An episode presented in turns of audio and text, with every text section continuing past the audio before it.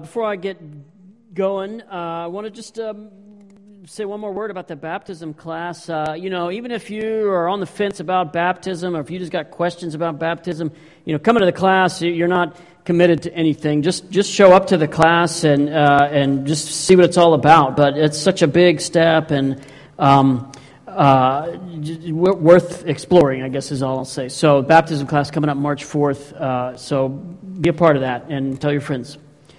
Last week, we started a teaching series just called Choose Joy, and we're studying the book of Philippians, learning all about what it means to choose joy, even when it doesn't make any sense. And the idea of joy runs deep all the way through Philippians. It's only 4 chapters long, but there's at least 15 explicit references to joy packed in those 4 chapters. So it's a big idea in the book, a major theme that runs all through the book. And throughout this series, we're really finding that joy can be found in some unexpected places. Last week, if you were here, we learned about joy that comes in partnership, and that's a little bit unexpected because we kind of think, we just want to go it alone. We want to no interference from anybody. We got this covered. We can do it, and yet joy comes not from going it alone, but from being a partner in what God is doing. And so this week, as we continue this series, we're going to find even more unexpected place where joy can be found. We're going to find that joy can be found even in pain, even in hardship.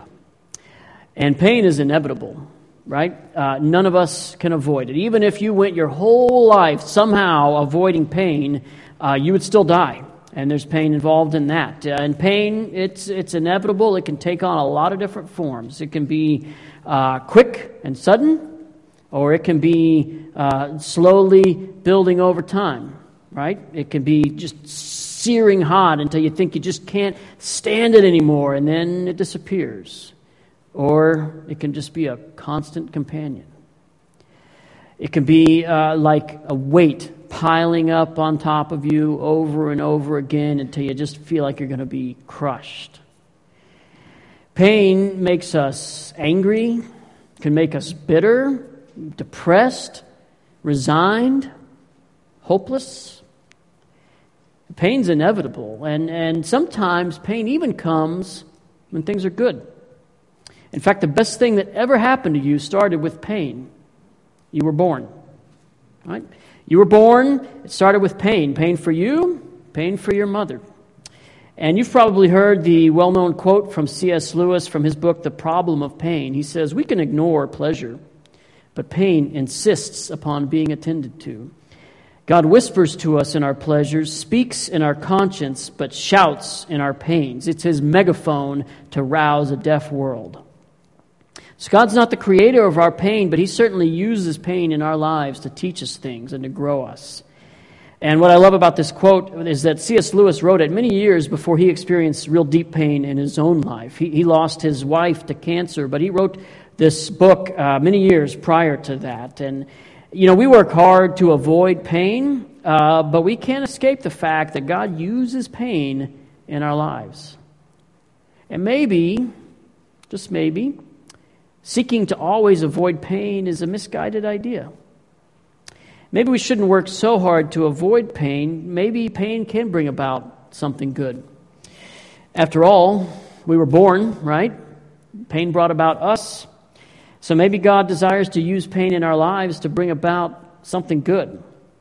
And yet seeing the good in pain is not natural, right? What is natural is all the other feelings that we have, feelings of grief or anger, hurt. Those are natural. And in times of pain, we shouldn't ignore those feelings. Don't ignore those. We should deal with them honestly. One of the worst things you could do is just put on a smile and fake it till you make it, thinking everything's okay when it's really not. No, that's not healthy. In pain or hardship, we got to deal with those feelings of disappointment, grief, anger, whatever. But what if there's more? What if there's something beyond those feelings? Well, there is. It's joy. I told you throughout this series we'd be finding joy in unexpected places, and this morning we're going to find joy is something that we can embrace even in times of pain. We could choose joy. And now that doesn't mean that we ignore all our other feelings. No. But joy It's beyond those feelings. Joy is not a feeling. It's a gift from the Holy Spirit, a gift that allows us to step out of our pain and look beyond our hard circumstances to see where God is at work. It's not something that comes to us naturally. It's a gift from the Holy Spirit, and that's why we have to choose it, to choose joy. And it's a choice how we respond, not responding to our pain, but responding from our pain. That's what makes the difference. That's how even bad things can have a good purpose. So if you've got a Bible, I'd encourage you to open it to Philippians chapter 1. Philippians 1. And really right at the beginning of this letter, Paul shares a simple but very important idea. Even bad things can have a good purpose. So Paul's writing to the Philippian church, he's encouraging them, and he's writing to them from his prison cell. He's been arrested because he's telling people about Jesus, and he's writing to the church. He wants them to understand what's happened to him. He's in pain. He's in hardship.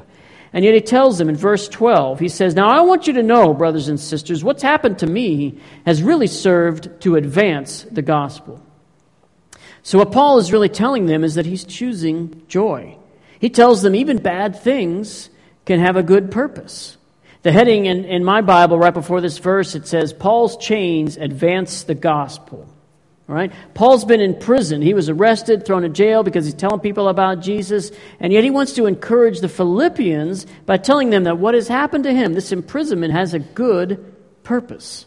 It served to advance the gospel. Even bad things can have a good purpose. If given the chance, Paul would probably not have chosen to be imprisoned. I mean, he's not even sure he's going to survive the experience. His situation is not good, but his attitude is good. Paul has chosen joy because he sees that something good is coming from his pain. He sees that God is using it. Now, I don't know how long Paul has been in prison. I don't know how many nights he sat and just wallowed in anger or frustration and physical pain. I don't know. I don't know how long it took him to get to this place where he could choose joy, but I know it's not an easy place to get to. When the weight of his impending death is on his mind, I'm sure joy is not really at the forefront of his thinking, but joy, it's a gift from God. It's not something we can manufacture. It's not a feeling that we work our way into. Joy is something that only comes from us turning to God, even out of desperation, even if that's the only thing we have left, nowhere else to turn. And God shows up, and he gives us his perspective on our pain. He allows us to see how he's working in our pain. And that's where joy comes from. So this choosing of joy, it's not choosing a feeling, but it's choosing really to prioritize our relationship with God, even in the midst of pain. And because Paul chooses joy, then one of the ways that God uses Paul's situation is that it has an effect on other people. I mean, our pain will always have an effect on other people, either positive or negative, but Paul chooses joy, and as a result, his pain has a positive effect on others. Look at the passage again, Philippians 1, verse 12 again. He says, "Now I want you to know, brothers and sisters, that what's happened to me has really served to advance the gospel. As a result, it's become clear throughout the whole palace guard and to everyone else that I am in chains for Christ. Because of my chains, most of the brothers in the Lord have been encouraged to speak the word of God more courageously and fearlessly. It's true that some preach Christ out of envy and rivalry, but others out of goodwill. The latter do so in love, knowing that I am put here for the defense of the gospel. The former preach Christ out of selfish ambition, not sincerely, supposing they can stir up trouble for me while I'm in chains.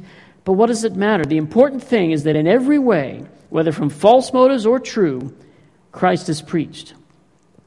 So Paul's pain will bring about good things. It has an effect on other people. He starts off this section with this phrase that's meant to really draw special attention to what he's about to say. He wants to make sure nobody misses it. He says, "Now I want you to know, brothers and sisters." In other words, hey, pay attention to this. Don't miss what I'm about to say. It's not obvious, but it's really important.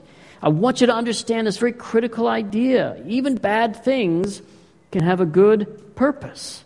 What happened to me has had a good purpose, to advance the gospel, he says.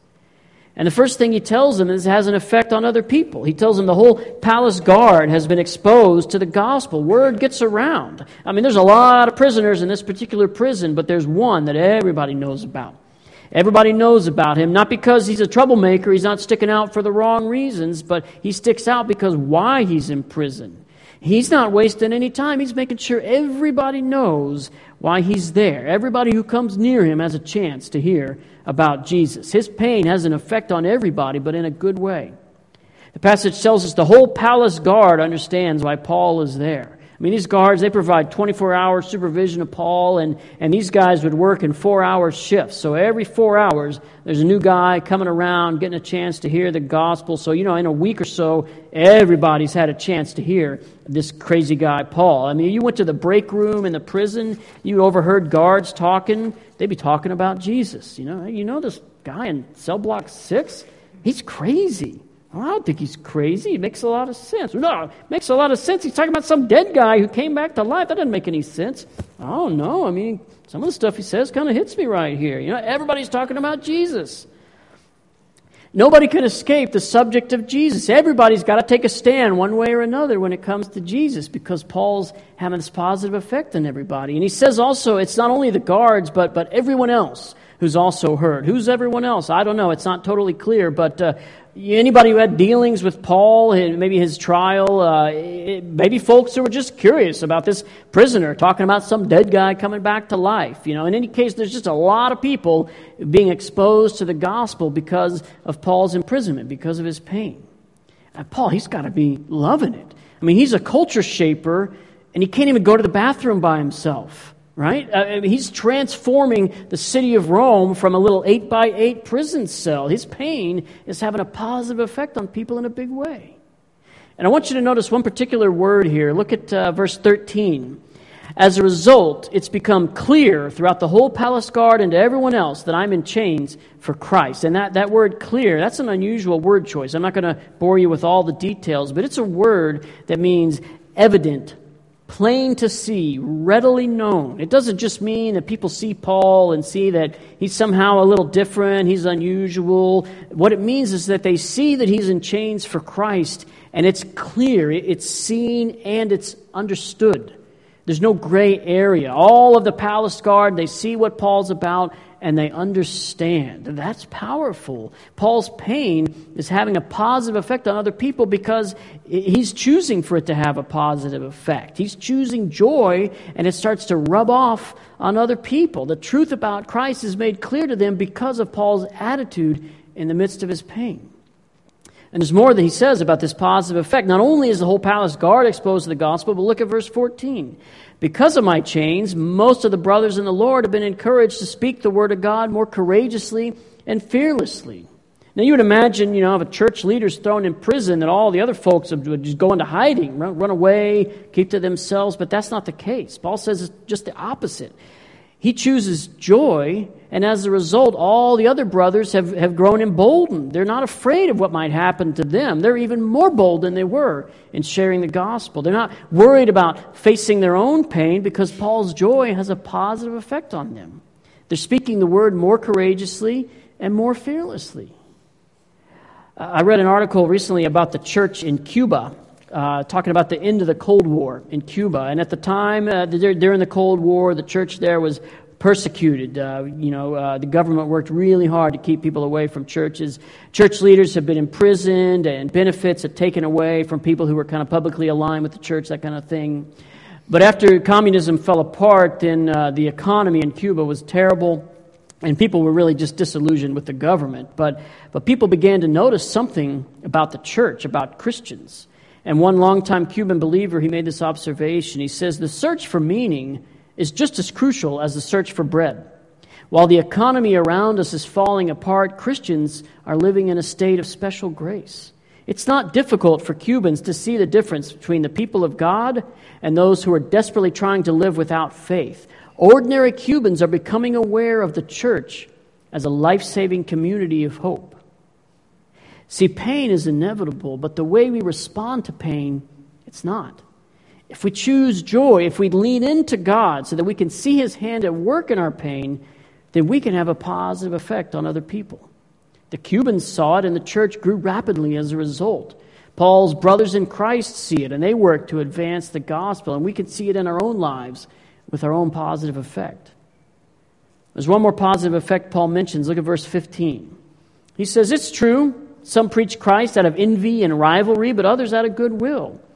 So Paul says Christ is being preached more and more, not always with the right motives. Some people are preaching Christ out of goodwill. In other words, just a genuine desire to advance the gospel. But this other group is out there. This group's preaching Christ, but doing so with false motives. You know, maybe they're doing it for their own financial gain or some status. I don't know. But Paul doesn't seem worried. In fact, notice how he describes their motives. He says they're envious of him. I mean, that's kind of hilarious, really. Envious of this guy who's stuck in chains. They're motivated to be like him.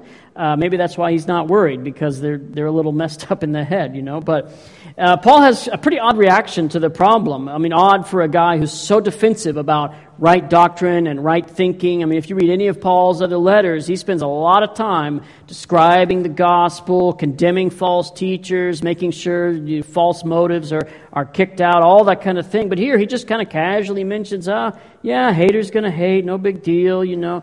And the reality is there's nothing he can do about it. He's stuck in prison, so he decides to just trust God, to choose joy. Seeing how God's at work in this weird situation, it's a good reminder for us. He says, what does it matter? The important thing is that in every way, whether from false motives or true, Christ is preached, and because of this, I rejoice. Paul chooses joy, and it's an encouragement to others as the gospel is being advanced. We have some dear friends that we've known for many, many years, and we had the privilege of walking with them through a very difficult time. They had a son, Daniel, who had a terminal illness. You can see his picture there. And I say had because he succumbed to his illness. He passed away at the age of almost 6. And I don't know if you've ever had to experience anything like this, but all the pastoral training in the world really can't prepare you for sitting late at night in the ICU with parents thinking that this is the night that Daniel's going to die. And you know, you want to provide some comfort, but there's just really not words in a moment like that. And I share this story of Daniel with you. For one, it's a story of immense pain, just immense pain. It's not the way it's supposed to be, not the way the world should work for a child to be taken. But I also share the story of Daniel with you because it's a story of amazing joy. Daniel's mom says, I'm certain that Daniel never felt very good a day in his life. But if you met him, you would never know. And that's true. He was an amazing kid, so full of joy, just an infectious laugh. And this is really the story of his family, this family that leaned into God through their pain, and as a result, they were given this gift of joy. They were able to choose joy, not denying feelings and not denying hurt or grief, any of those things, but able to see God at work, and they've been able to choose joy. And watching these friends go through this journey and choose joy had a positive effect on me. It's very inspiring. So inspiring that in many ways it helped my wife and I decide to adopt our daughter. If you're considering adoption, it's different from having a kid the old-fashioned way, you know.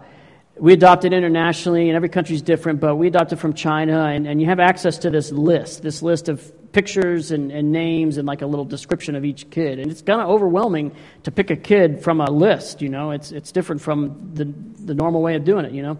But you're looking through this list, trying to figure out, okay, what kind of kid do I want? But really what you're doing is you're trying to figure out, okay, what kind of kid can I handle? I mean, because kids who are up for international adoption, they're not necessarily 100% healthy. They may have issues that are really minor. They may have issues that are really major. And you got to have to decide, okay, what can I handle? You got to be honest with yourself about that. And so we're in this process of trying to identify this kid, and we see our friends go through this just horrific season of pain and never lose sight of joy in the midst of that. And it really inspired us to dive in, to just be willing to go whatever direction God wanted us to go. And, of course, God guided us to a great kid, and that was awesome. And then we had to name her. You know, and names, they're a big thing in our family. All our kids have names with special meanings. And so we kind of went back and forth about naming her. And we ended up naming her Ruth after a couple of friends who both happened to have that name. And so we kind of tackled the big one, but then we had to come up with a middle name. And that was its own whole conversation. And for her middle name, we're talking about a bunch of different options. And we ended up choosing Joy. Her middle name is Joy because of the inspiration of these friends. Seeing them walk through so much difficulty and still choose joy really inspired us, had a positive effect on us. And now we've got our own super joyful kid, lives up to her name, absolutely. Just a constant reminder to us of God's sovereign control of the world. So when you choose joy, our pain can have a good purpose. It can have a positive effect on other people. And Paul goes on to talk about another positive that could come from our pain. It can have a positive effect on us. Look at verse 19. Verse 19. Yes, and I will continue to rejoice, for I know that through your prayers and the help given me by the Spirit of Jesus Christ, what has happened to me will turn out for my deliverance. I eagerly expect and hope that I will in no way be ashamed, but will have sufficient courage that now, as always, Christ will be exalted in my body, whether by life or by death. For to me, to live is Christ, and to die is gain. If I'm to go on living in the body, this will mean fruitful labor for me. What shall I choose? I do not know. I'm torn between the two. I desire to depart and be with Christ, which is better by far, but it's more necessary for you that I remain in the body. So because Paul chooses joy, his pain can ultimately have a positive effect on him. There's encouragement, there's strengthening, there's growth for us, even in pain. Notice Paul says, what's happened to me will turn out for my deliverance. He knows that bad things can have a good purpose. Now, when he talks about deliverance, he's not thinking he's going to walk out of that prison cell. He's talking about deliverance of a different sort. I want you to notice there's a subtle shift in the way he's talking. He was talking about the present tense, but now he shifts to talking about the future. He was talking about the effect on others now, the palace guard, brothers, boldness of his fellow Christians, all that was happening right now for him. But now, here he's talking about the future. He's shifted. He says, it will turn out for my deliverance. He says, I will in no way be ashamed. I will have sufficient courage. It doesn't take courage to walk out of prison, right? He's talking about a different kind of deliverance that's coming, and one that's coming in the future. He's taken the long view of his pain and his suffering, and that's how he's able to choose joy. It's not a feeling. It's a gift from God, his allowing us to see his hand at work in our pain. So Paul's looking out to the future and finding joy in that hope. And it's really easy to assume that the deliverance he has in mind is death. I mean, he's stuck in prison. There's little hope of him being released. What other options are there? There's release or death, right? That seems to be it. And so if he's talking deliverance, it doesn't seem like he's talking out of prison. He must be talking about death. And yet, look what he says in verse 20. He says, I eagerly expect and hope I will in no way be ashamed, but will have sufficient courage so that now, as always, Christ will be exalted in my body, whether by life or by death. For to me to live is Christ, and to die is gain. So he could see God's hand at work either in his life or his death. It may not be that death is what will come to Paul at this time. He doesn't know. The only thing he knows for sure is that Christ will be exalted. That might come from his death if he's martyred because of his faith. That might be the path that God has for him. But it might be that he lives and gets out of prison, in which case he'll be able to continue to use his life to serve Christ. Either way, he says Christ will be exalted. That's his ultimate goal, and that's evidence that he's been given the gift of joy, seeing God's hand at work even in his pain. I have a terrible sense of direction. I could get lost in my own living room with a map. I've got a lot of great skills, but my sense of direction is not one of them. Something about my internal compass is just broken. But my wife, she's just the opposite. She has a fantastic sense of direction. Even a place she's never even been to before, she can somehow find her way around. She just trusts her gut, and it pays off for her. I'm always kind of in awe of that because my gut steers me wrong pretty much every time. But something about my internal compass is just broken. But I'm not alone.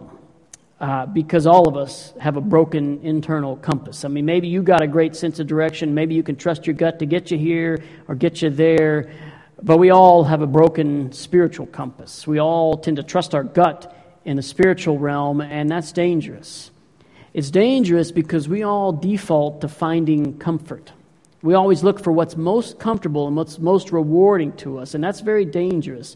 Always chasing after comfort is a very dangerous compass.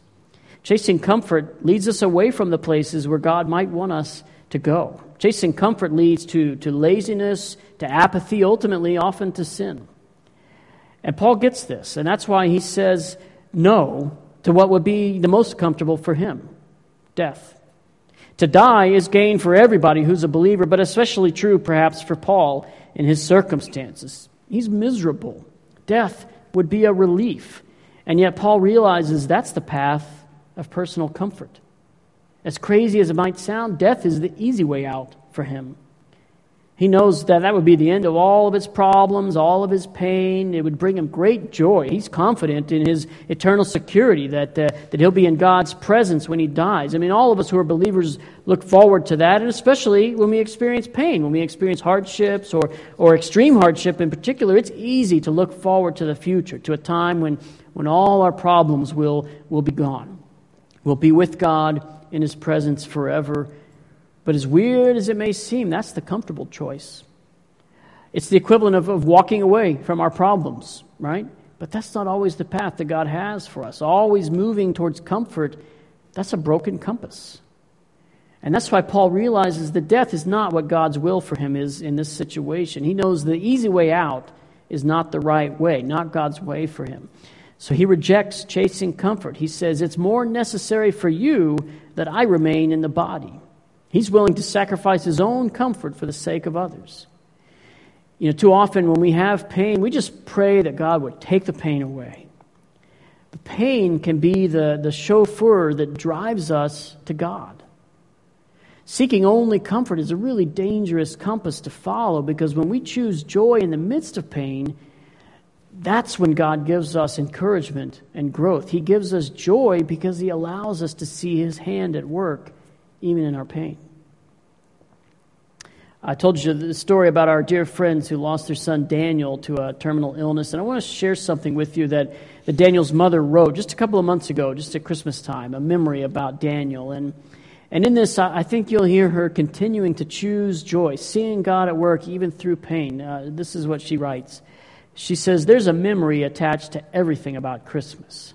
I miss Daniel's big brown eyes dancing with delight as he would stare at the lights on the Christmas tree. I miss having to tell him he had to wait until Christmas to open presents. I miss how he loved to take the balls, the ornaments, off the tree when he was younger and throw them. When he was 2, we quickly learned all the breakable ornaments went to the top, plastic at the bottom. I miss shopping for him. The night I sat and wrapped all our presents, I missed wrapping his. I miss watching the big kids play Santa with him. I miss dancing with him on Christmas Eve. I will miss watching him decorate Christmas cookies. We baked today, tomorrow we'll decorate, and his absence will be most noticeable and greatly missed. The way he decorated cookies was very similar to how he shook glitter and threw sequins at his art projects. I just let him go to town. His joy was worth the cleanup efforts. The joy that was such a sweet gift from the Lord. The joy that was most miraculous as it accompanied a little life of great suffering. As I've said before, I'm pretty sure he never felt good a day in his life, but a stranger would never know looking at him." She goes on to describe a sermon she heard, a sermon about prayer, and that the purpose of prayer ultimately was just asking for God to be glorified. And in this sermon, the preacher says, God's glory is anything that makes God seen, a little bit like we've talked about this morning. It's a gift from God to be able to see his hand at work in the midst of our pain. And so when a prayer is answered, she writes, we see the glory of God. We see what God is like. And she goes on to say this, "I've said many times in the course of Daniel's life and since his death that God's hand, God's presence, God's sovereignty has been undeniable. And then yesterday, listening to this sermon, the numerous prayers that have seemed unanswered in regards to Daniel's sickness, death, and suffering, I now see were very much answered. I see now through Daniel's entire life, he reflected God's glory. I see God's grace in his life, God's love, God's wisdom, God's sovereignty, God's compassion. This joy that I saw in Daniel, a joy that was unwavering in a life of great suffering, was a reflection of God's glory as an answer to tens of thousands of prayers prayed on Daniel's behalf. It was a joy that did not make sense for his life circumstances.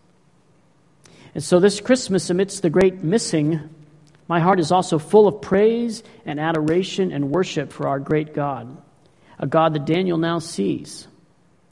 We will miss watching you decorate Christmas cookies, Daniel. I praise God for you and that I had a front seat to the miraculous joy that defined your life. It's beautiful, isn't it? When we choose joy in the midst of our pain, it has a positive effect on others. It can have a positive effect on us. Even bad things can have a good purpose when we lean into God and He allows us to see His work in our pain, when we choose joy. As we wrap up together, I just want to share a couple more verses from the end of Philippians. Listen to these words of encouragement. Whatever happens, conduct yourselves in a manner worthy of the gospel of Christ. Then whether I come and see you or only hear about you in my absence, I will know that you stand firm in one spirit, contending as one for the faith of the gospel. For it has been granted to you on behalf of Christ not only to believe on Him, but also to suffer for Him. Pain is inevitable. It's been granted not only that we would believe on Christ, but also that we would suffer for Him. And these words remind us that choosing joy is just that. It's a choice. It's beyond our feelings. It's beyond our circumstances. It takes us making a choice to lean into our relationship with God, and then He gives us joy. Joy that comes from seeing Him at work. It takes effort on our part, but the results are worth the effort. The result is that God is glorified, that others are encouraged, that the gospel is advanced, and that we too are lifted up and encouraged. Let me pray. God, we thank you for even difficult times. That's a difficult thing to say, and yet we want to see you glorified above all. We want to see you exalted in our bodies, in our lives, and I pray that you would give us the gift of joy in difficult circumstances, Lord. I pray that you would continue to show your faithfulness and great love to us, not only as individuals, but as a faith family. And we pray these things in Jesus' name. Amen.